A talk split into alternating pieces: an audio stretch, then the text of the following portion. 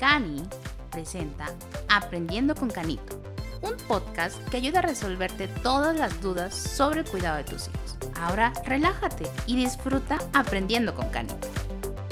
Hola, muy buenos días, muy buenas tardes, muy buenas noches, depende cuándo lo estés escuchando. Gracias, gracias por, por estar aquí con nosotros. Bienvenido a este nuevo episodio de Aprendiendo con Canito, un podcast del Centro de Atención Neurológica Integral. De verdad agradecemos el apoyo que hemos recibido por parte de todos ustedes, los comentarios que nos envían a través de nuestras redes sociales. Muchas, muchas gracias. Por favor, escríbanos qué temas quieren que tratemos en los próximos episodios. Y hoy vamos a tener un tema súper interesante, muy delicado, muy serio, pero que nadie quiere hablar, pero nosotros aquí hablamos, y es que es la depresión. El trece de enero, hace unos días, se celebraba el Día Mundial de la Lucha contra la Depresión, un trastorno emocional que afecta a más de trescientos millones de personas en el mundo. El conmemorar este día pretende sensibilizar, orientar y prevenir a la población a nivel mundial sobre este trastorno. Por eso hoy tenemos al doctor Omar Ramírez García. Es médico cirujano por la Universidad Popular Autónoma del Estado de Puebla. Él cuenta con la especialidad de psiquiatría. Él la realizó en el Hospital Psiquiátrico doctor Rafael Serrano por la Benemérita Universidad Autónoma de Puebla. Actualmente se encuentra en el Hospital Regional Emilio Sánchez Piedra y además está certificado por el Consejo Mexicano de Psiquiatría. Es un gusto recibirte, Omar, aquí en este podcast Aprendiendo con Canito. Bienvenido, ¿cómo estás? Hola, muchas gracias, ¿no? El, aquí el que tiene el, digamos que el privilegio de hablar contigo y con tu audiencia soy yo. La verdad, muchas gracias por la invitación y esperemos que eh, este tema quede un poquito como más cercano a a la sociedad y sobre todo por el día que acaba de, de pasar, ¿no? Que es muy, muy importante para, sobre todo para la salud mental, pero en general para todas las personas. Así hace unos días, hace el, el trece de enero para ser exacto, fue este día y que no debemos solo dejarlo en este día, debemos tener una lucha constante contra la depresión, que es una enfermedad que está muy satanizada, que la dejamos como en el olvido y que a veces juzgamos también, ¿no? Entonces, es importante, Omar, que, que nuestro público sepa, eh, que nos está escuchando, que es un padecimiento más y que no debemos tener miedo a la depresión. Sí, pues así es, mira, algo que también genera un poquito como esta, este estigma hacia la, tanto la especialidad como hacia los trastornos que, que se tienen, es eh, el llamarlos así, enfermedad.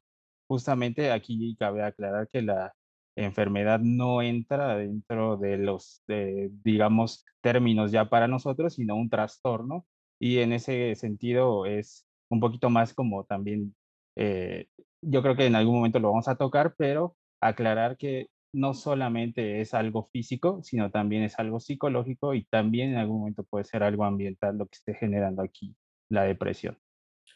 Algo que tocaste Eh, que me pareció súper importante, es que le tenemos miedo, estigma, pavor, ir al psiquiatra, ¿no? Y viene claro. Desde antiguo, ¿no? ¿Cómo vas a ir con, perdón la expresión, con el loquero, ¿no? Sí, sí, de hecho, hasta la fecha es algo que evita que muchas personas lleguen con, con nosotros, ¿no? En el área de psiquiatría, pero pues para eso estamos, para aclarar este tipo de cosas. Y sí, el estigma se genera desde muchas, muchas este, áreas, ¿no? Desde tanto lo social, medios y todo este aspecto, como los propios médicos, como las propias personas que en algún momento han estado en tratamiento y que no hemos sido tan, tanto de su ayuda, pero sí tenemos que ir como un poquito como quitando todas estas cosas para que puedan, sobre todo estamos para las personas y para que dejen de tener este tipo de trastornos, ¿no? Entonces, el hecho de que lleguen con nosotros también implica que aclaremos esto y que les demos solución a sus, a sus síntomas. Bueno, empezamos con el tema del día de hoy, Omar. ¿Qué es la depresión? La depresión, pues, está, como te mencionaba, dentro de los trastornos eh, mentales. Eh, en este, pues, digamos que apartado tenemos que no solamente vemos el área mental como cognición, sino también como emoción y la conducta, y aparte otra área que es la sensopercepción, ¿no? Entonces, en este sentido, la depresión entra en los trastornos del estado de ánimo, dentro de los cuales pues está el trastorno bipolar también y otras como pues eh, áreas un poquito más como complejas, pero depresión es un, una alteración en el estado de ánimo, el cual se va a manifestar por tristeza o irritabilidad, pero justamente aquí este y o cabe aclarar mucho porque los niños, por ejemplo, no son muy dados a este, esta manifestación de tristeza como ya los adultos, en cuestión de decir me siento triste. Ellos tal vez no sepan identificar la tristeza, sino más bien se tornan un poquito irritables, se tornan un poquito como, eh, pues más tal vez hacia el aislamiento y no nos sepan expresar este tipo de, de situación, pero uno de los síntomas clave es la tristeza. Aunado a apatía, que es la falta de voluntad o esta parte como decir no tengo ganas de hacer las cosas, ¿no? No, aún así las puedo llegar a hacer, pero no las estoy haciendo porque yo realmente quiero hacerlas, ¿no? Y otro que se llama anedonia, que aquí es un, un término muy, muy este, rimbombante, pero es la disminución del placer, así de fácil, ¿no? Cosas que antes nos estaban generando algún tipo como de bienestar, ahora ni siquiera lo puedo identificar así. Ya va desde una simple comida a que eh, tal vez, no sé, mi comida preferida, X, yo la quiera como eh, tener el día de hoy, me la pueden, es más, hasta ofrecer y yo ni siquiera tengo en cuenta que Eh, eso, eso es algo que me está generando algo como rico, pues, en el sentido del gusto, ¿no? Va desde esos tres síntomas que son claves y en otras áreas, pues, ya vamos a ver las alteraciones propiamente de el sueño, de la alimentación, pensamientos ya ahí como de eh, baja autoestima, un poquito de culpa, ¿sale? Y obviamente ya la conducta se puede tornar desde generar autolesiones, como algo como el cutting, que en algún momento los adolescentes son como muy, tienden mucho a este tipo de cosas, que es generar cortes, en, en, en ya sea en antebrazos, en alguna parte del cuerpo, con el fin de liberar tensión, ¿no? Y va desde eso, que es algo muy, muy leve, por así decirlo, hasta el, un intento suicida o hasta como tal eh, este, hacer ya el acto y, y concretarlo, ¿no? Obviamente todo esto es como sumamente complejo, pero eh, otra de las cosas que hay en depresión, por ejemplo, es la visión en túnel, ¿no? Eh, ellos eh, o aquí las personas que suelen tener eh, depresión o los síntomas no ven más allá de, digamos, de lo, de lo que está en ese momento y todo puede ser negativo, todo puede ser pesimista. En ese sentido, la depresión es muy compleja, pero a grandes rasgos es esto, una alteración en el estado de ánimo. Ok, entonces... Algo que pasa que constantemente nos sentimos muy tristes. Entonces decimos, estoy muy triste, estoy deprimido. Con lo que me acabas de decir, tristeza no es igual a depresión. La tristeza forma parte de la depresión, ¿es correcto? Sí, qué bueno que tocas ese tema. Es muy clásico ahora escuchar el estoy deprimido, ¿no? El, la depresión, digo, para que cumplan eh, esta parte de que sea un trastorno, tiene que tener ciertas como... Eh, digamos, características. Una de ellas es que tengan este estado de ánimo constante por lo menos dos semanas, de, de, digamos, de que sea, esté presente más días de los que no está. Estamos hablando de cuatro días a la semana que sí esté presente estas alteraciones que te dije, más que cause disfuncionalidad. Eso es algo que también tenemos que tomar en cuenta, ¿no? Porque tal vez te pones triste, como puedes mencionar, no estoy muy triste el día de hoy, estoy deprimido, pero no, no causa ninguna alteración en tu funcionalidad.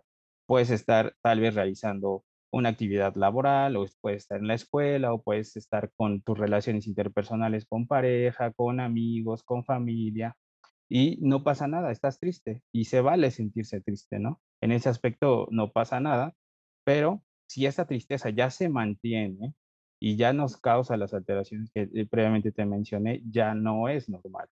Entonces, sí, actualmente se tiene como esta noción de estoy deprimido porque me siento triste, valdría mucho ahí la pena uh, valorar esa tristeza de dónde viene, ¿no? O sea, qué es lo que lo está como motivando.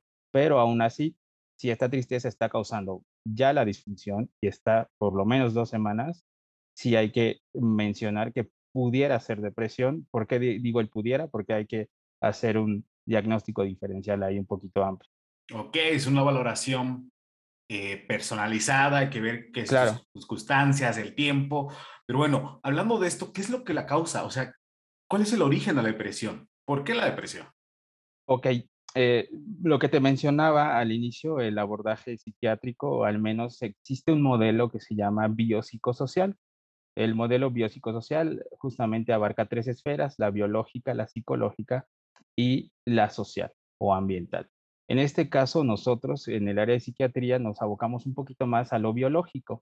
Y lo biológico significa todo lo que pueda afectar a tu cuerpo en cuestión física, ya sea que tengas una enfermedad, sobre todo aquí enfermedades crónico-degenerativas como artritis, como lupus, como diabetes, como hipertensión, que sabemos que no se van a curar y que aún así van a generar un, un desgaste a largo plazo, o sea, no podemos regresar al estado previo de salud. Entonces, este tipo de enfermedades pueden ser la causa de una depresión a largo plazo. O podemos hablar también de otros factores en los antecedentes heredofamiliares, por ejemplo, que tengamos ya una, eh, digamos, línea marcada de eh, abuelo o abuela depresivo, mamá, papá. Obviamente esto tiene como cierta injerencia en que yo soy más vulnerable, es un factor de riesgo. Hay otra esfera que es la psicológica y que nos habla de la personalidad y la personalidad ah, abocada desde dónde, desde que hay cierto tipo de personalidades o rasgo de personalidad que nos irían eh, o nos llevarían por un camino depresivo. Eh, por ejemplo, la personalidad dependiente. Ahora, lo ambiental puede ser que tengamos un duelo, una pérdida de lo que ya sea de un ser querido, de una situación, eh, estaba en un estatus socioeconómico y bajé a otro, o en algún momento tuve alguna pérdida de, no sé, tal vez una mascota, o tal vez en algún momento tengo la pérdida de un trabajo, de pareja, de cosas así. Esto nos va a dar ciertos síntomas y esto, si en las otras evaluaciones nos, no tenemos ninguna eh, esfera o como un puntito rojo que nos diga, ah, va por acá, entonces lo social es lo que nos está determinando que se nos vayan hacia la depresión. Pero ahí sí, el abordaje tiene que ser un poquito más multidisciplinario. Perfecto, entonces sabemos que se debe tratar multidisciplinariamente la depresión y eso es algo increíble que tenemos en el Centro de Atención Neurológica Integral. Tenemos un gran equipo para poderlo tratar. Pero algo que, que es muy importante, Omar, para este podcast, porque la mayoría que nos están escuchando son papás, eh, que están pre- preguntando sobre sus hijos eh, o demás familiares que tienen un pequeñito en casa. Y es si los niños pueden tener depresión. Hace rato lo dijiste que no conocen como tal la tristeza, o sea, no la pueden expresar como tristeza, pero ¿los niños pueden tener depresión? Sí, sí, claro. Y identificada la depresión desde los seis años de edad. Aquí cabe aclarar que es un punto de corte para nosotros, porque a los seis años de edad eh, técnicamente se cumplen varios hitos del neurodesarrollo, o sea, el niño llega a cumplir ciertas Eh, digamos como con ciertas eh, algo esperado para la edad es que ya puedan hablar, es que ya puedan expresar, ¿no? Por ejemplo, es muy difícil eh, tener eh, el, la noción de un menor que no tenga esta capacidad, ¿no? De, de por lo menos hablar. Ahora, sí se da obviamente en, en, en menores y claro que el niño se puede deprimir, claro que le pueden pasar todas las, las, las cuestiones aquí en el estado de ánimo, pero sí se tiene que tener algo muy en mente, que tiene que ser un niño, aquí y lo pongo entrecomillado, porque tiene que ser un niño que cumpla los hitos del desarrollo. No podemos hablar de un niño depresivo si tiene autismo, porque primero tendríamos que ver hacia dónde está esta área, o no podríamos hablar de un niño que tiene una discapacidad intelectual, que esté como tal evaluado como otro.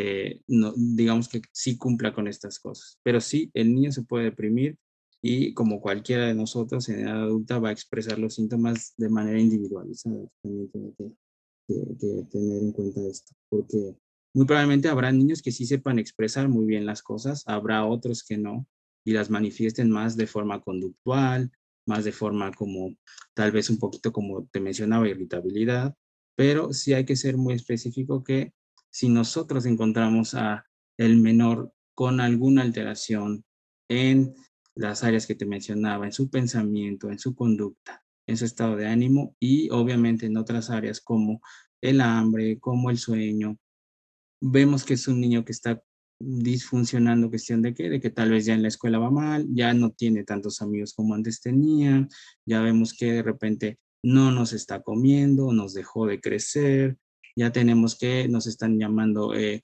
a la escuela por algunos reportes de que no está prestando atención y algo, a, algo similar, pues sí tendríamos que evaluar aquí, eh, digo, para eso también estamos, con, con, como mencionas, ¿no? Desde los pediatras, que ellos también tienen esta evaluación como muy puntual, hasta psicólogos infantiles, hasta obviamente todo el abordaje que se puede realizar aquí y que tenemos aquí en, en, en el centro y que obviamente pues va abocado a eso, a que se pueda identificar, y justamente para eso son los especialistas que tienen la formación pues ya muy muy enfocada hacia el niño. Perfecto. Y cuando nos preguntan, ¿cómo puedo identificar si mi hijo o hija tiene depresión? Y no solo mi hijo, si algún familiar tiene, está pasando por este momento. Aquí fíjate que hay unas herramientas muy, muy, muy buenas. La, las ha desarrollado en algún momento la O M S, en algún momento otras organizaciones. Y son cuestionarios autoaplicables. Eso pudiera facilitar tal vez, si para muchas personas se nos hace difícil el expresar o no quisiéramos decirlo verbalmente, pudiéramos aplicar un, un, un pequeño test o algo y decirle, ¿sabes qué? Pues contéstame estas preguntas. Y las preguntas van muy enfocadas hacia el síntoma cardinal, que es de, de tristeza, pero vienen todos los demás desglosados. Y un ejemplo es, me he sentido esta semana triste. Y desde ahí viene el, eh, en esta semana, ningún día, dos o más días, tres o más, todos los días. Entonces, este tipo de herramientas nos ayuda un poquito más hacia personas que no suelen ser muy expresivas a nivel verbal y que con una escala, con un puntaje alto, nos podríamos como basar en esto. Pero eso es algo un poquito como más, digamos, estructurado. En cuestiones ya muy puntuales, como te mencionaba, el hambre, el sueño, pensamientos que de repente no los teníamos y que de repente los empezamos a tener, como culpa, como no compararnos hacia afuera, o sea, con los demás, y que no tengamos esta percepción de que valemos lo mismo que los demás o que valemos menos. Eso también es algo que nos debería llamar la atención. Eh, menciones como, eh, ¿y para qué hago las cosas si no vale la pena? Es todo este tipo como de cositas muy puntuales, que veamos como la vida de forma negativa, en este caso como eh, tal vez pudimos haber tenido un día muy neutral y nos pasa que se nos pierde, no sé, diez pesos. Y esos diez pesos hacen que mi día se vaya como en picada. ¿Por qué? Porque no soy capaz de, de guardar adecuadamente el dinero, porque ya perdí ciertas cosas y vienen una cascada de pensamientos hacia muchas cosas que nosotros tentativamente, sin alteración del estado de ánimo, perder diez pesos, pues digo, sí, nos podría decir, bueno, ya perdí diez pesos, pero no va más hacia pensar que eso nos afecta el día de forma como continua. Entonces, va desde áreas muy simples hasta este tipo de, cuest- de cuestionarios que te mencionaba anteriormente, que son muy, muy básicos y dan una idea muy, muy, eh, digamos, cercana hacia la gravedad de la depresión. Tal vez aquí ya se tienen muy establecidos los síntomas y nada más queremos saber qué tanto están de intensidad o qué tan frecuentes están en el día a día.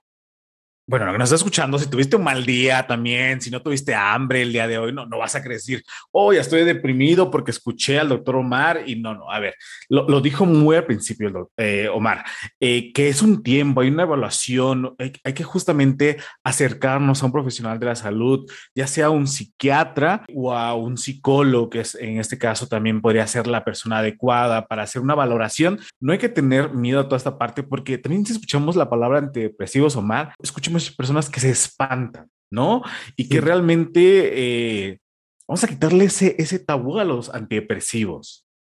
Claro, aquí yo creo que es una de las cosas bien importantes, el, el tratamiento, que tiene muchísima estigma el tratamiento, o muchísimo tabú, o muchísimo como pensamientos que son erróneos. ¿Por qué? Porque desde el punto de vista nuestro, como, como médicos, como psiquiatras, es muy, muy explicable. Tienes una alteración en cierto neurotransmisor, pues te voy a dar algo que lo nivele o lo corrija.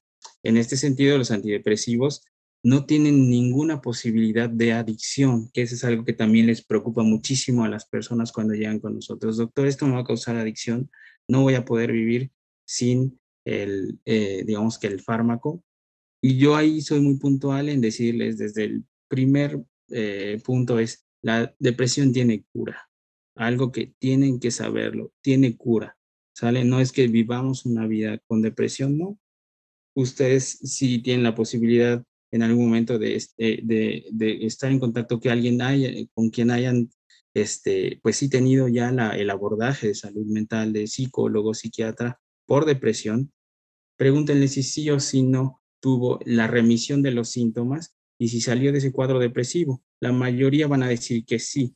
Hay este, casos muy puntuales que obviamente habría que evaluar y este, en este sentido los antidepresivos son la base para el tratamiento de depresión moderada. Aquí sí es un especificador. Tra- tratamiento psicológico, depresión leve, lo puede abordar solito. Ahí sí podemos dejar a los terapeutas que hagan su labor y con otras cosas como ejercicio, una alimentación adecuada, como con ciertos cambios ahí en el estilo de vida pudieran mejorar de una depresión leve. Pero una depresión moderada sí tiene que ser forzosamente tratada con el fármaco. Ahora, lo que bien mencionas. El antidepresivo, se les dice y se nos asustan. No pasa nada.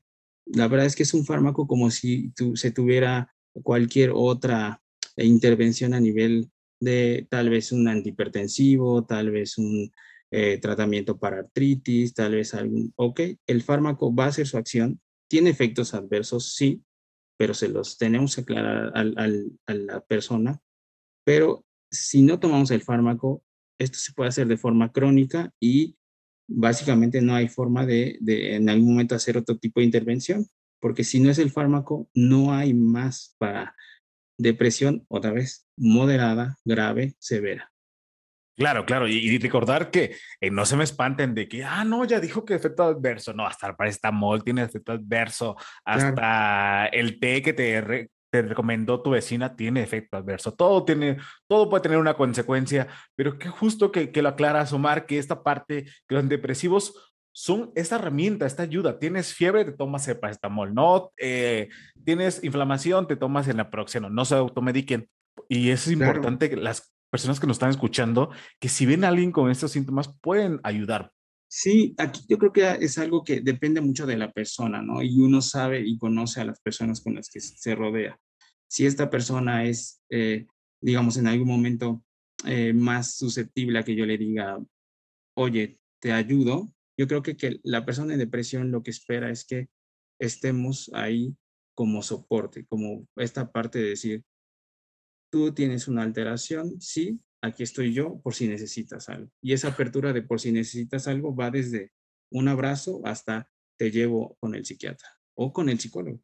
¿Cuál es ese consejo que le das a nuestros papás, a, a las mamás que nos están escuchando, si detectaron lo que hace rato mencionaste acerca de los niños? Mucha comunicación es una de las cosas que siempre hay que tener, pero eh, ya en la dinámica del día a día con cada, con cada persona, yo creo que lo que tienen que tener eh, con su hijo es esta parte de decir, estoy aquí para ayudarte. Esto no es en ningún momento para generar un malestar o para que te estemos como presionando hacia cierto tipo de abordaje. Esto es por tu bien y todo lo que estamos generando es por tu bien. Perfecto, se nos fue el tiempo volando.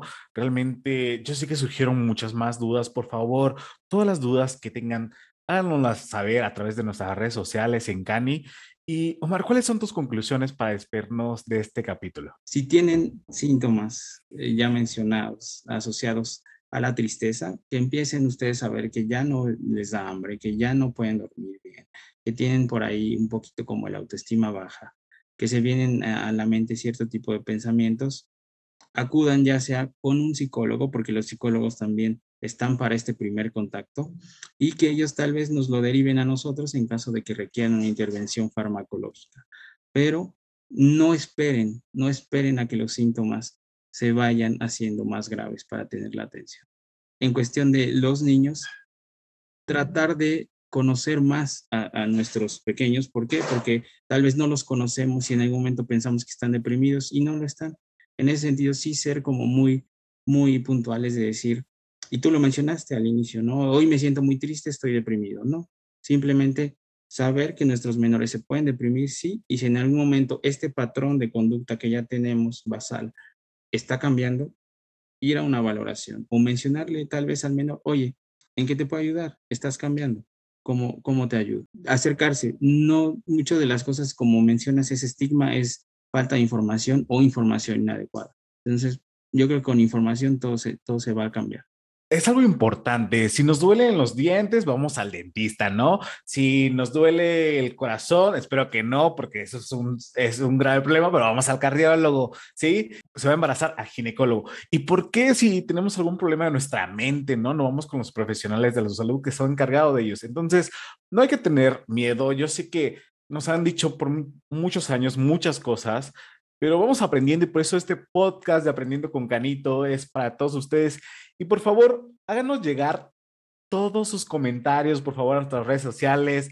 En Facebook nos encuentras como Centro de Atención Neuropediátrica Integral, en Instagram como Cani Neuropediatras, o nos puedes escribir un WhatsApp al veintidós once ochenta y cinco sesenta y cuatro ochenta y cinco. Y estamos aquí para brindarte toda la información que podamos, como lo dijo Omar, información certera de primera mano y sencilla. Omar, muchísimas gracias por acompañarnos en este episodio. Hay que seguir en esta lucha contra la depresión. Muy buenos días, muy buenas tardes, muy buenas noches. Nos vemos la próxima semana. Recuerda que este es un podcast semanal. Nos vemos la próxima semana. Que tengas un excelente día. Gracias por aprender con Canito. Te invitamos a escucharnos la próxima semana. No olvides seguirnos en todas nuestras redes sociales. Nos encuentras en Facebook como Centro de Atención Neuropediátrica Integral y en Instagram como Cani Neuropediatras. Y escríbenos al WhatsApp al veintidós once ochenta y cinco sesenta y cuatro ochenta y cinco.